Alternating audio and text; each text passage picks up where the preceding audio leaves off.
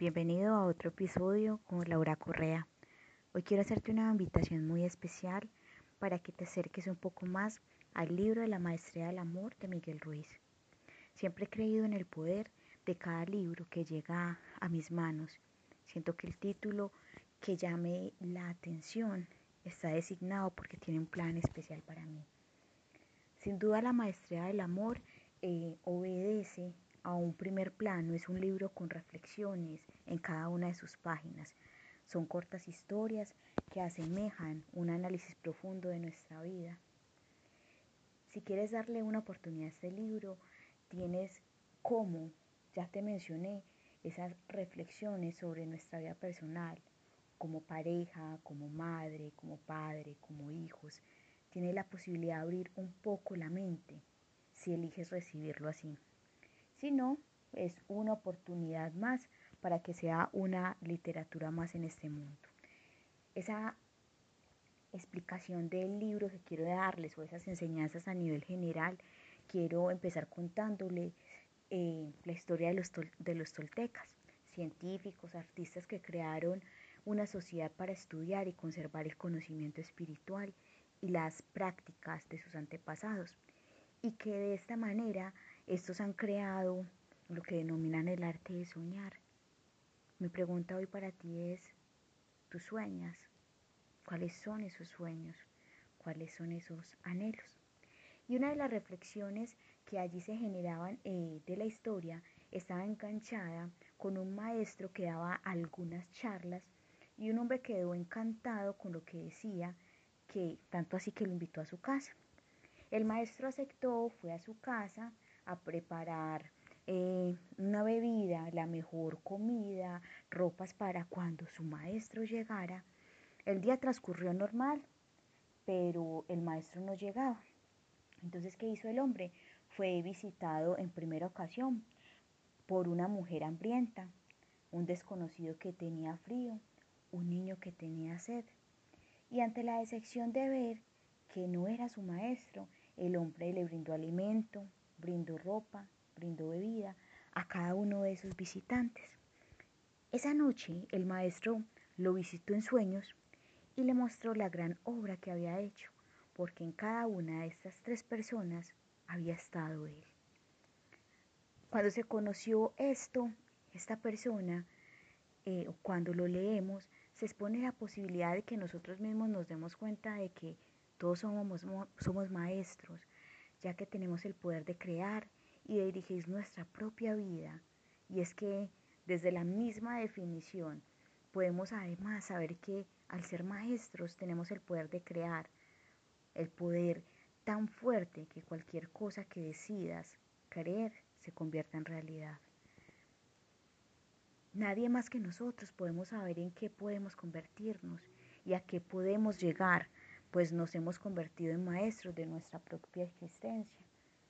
Nosotros hemos construido, hemos labrado, hemos dirigido, hemos propuesto cada una de las decisiones y cada uno de los momentos donde estamos en estos momentos. Asimismo conocemos esa definición sobre el miedo, nuestras heridas abiertas, lo que denominamos un sueño del infierno. Encontramos también otra de las historias de un hombre que no creía en el amor. Era un hombre que estaba convencido de que el amor no existía. Era todo un experto, pues se había pasado gran parte de su vida en esa búsqueda para llegar a la conclusión de que el amor no existía. Lo que decía era que el amor era como una especie de droga. Te exalta, pero a la vez crea una fuerte dependencia, por lo que es posible que nos convirtamos en un gran adicto a él.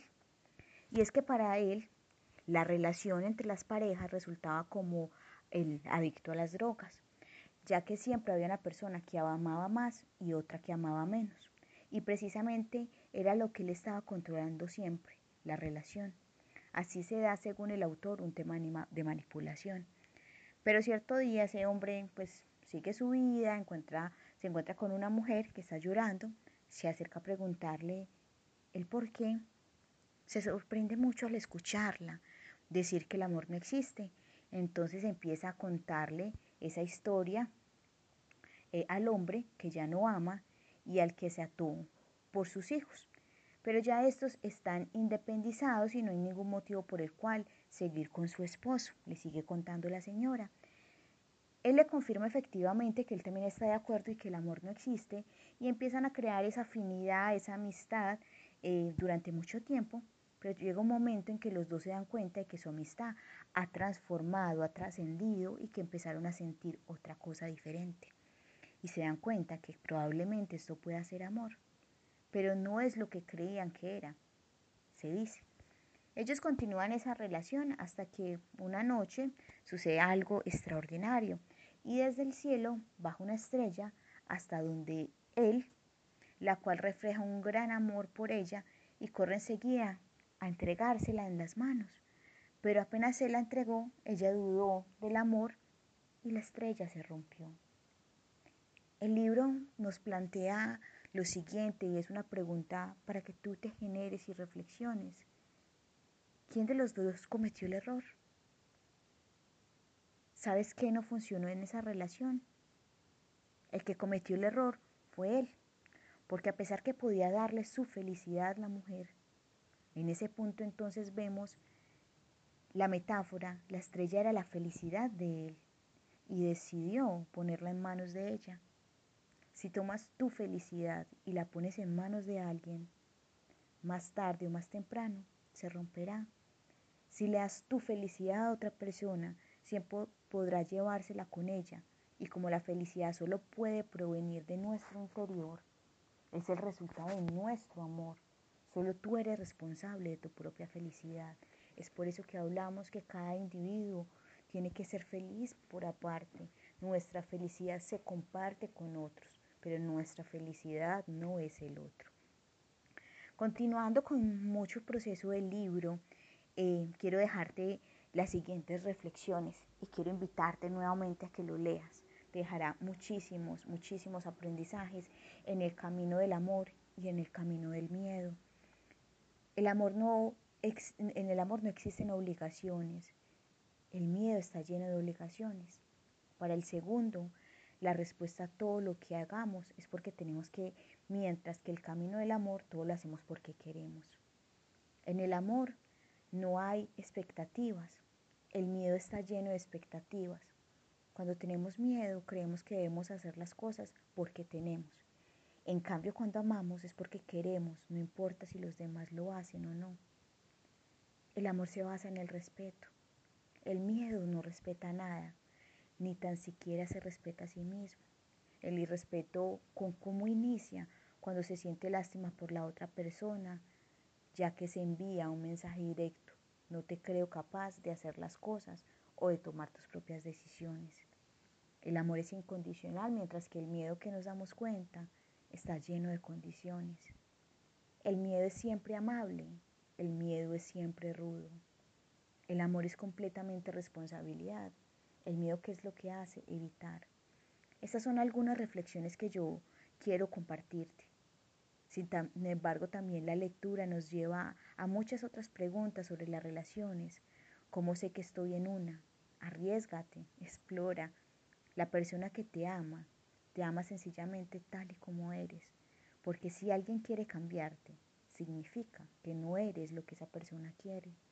En esta parte de la historia se hace una semejanza muy particular y chévere a que si quieres un perro, ¿qué haces buscando un gato o un caballo? Por eso, finalmente, puedo decirles que les recomiendo este libro para leerlo de una manera individual, ya que creo que es la mejor manera de poder asimilar cada enseñanza. Si tiene directrices para las parejas, pero ante todo, cada frase se direcciona hacia ti, hacia tu yo individual, con el fin de apagar nuestro automático, de generarnos esa reflexión, de conectarnos con nuestra esencia y despertar un día teniendo claro cuáles son esos sueños, cuáles son esos anhelos y cuál es la manera de ir por ellos. Les agradezco su atención y espero que le den suscribir para que así puedas enterarte de los nuevos podcasts. Hasta pronto.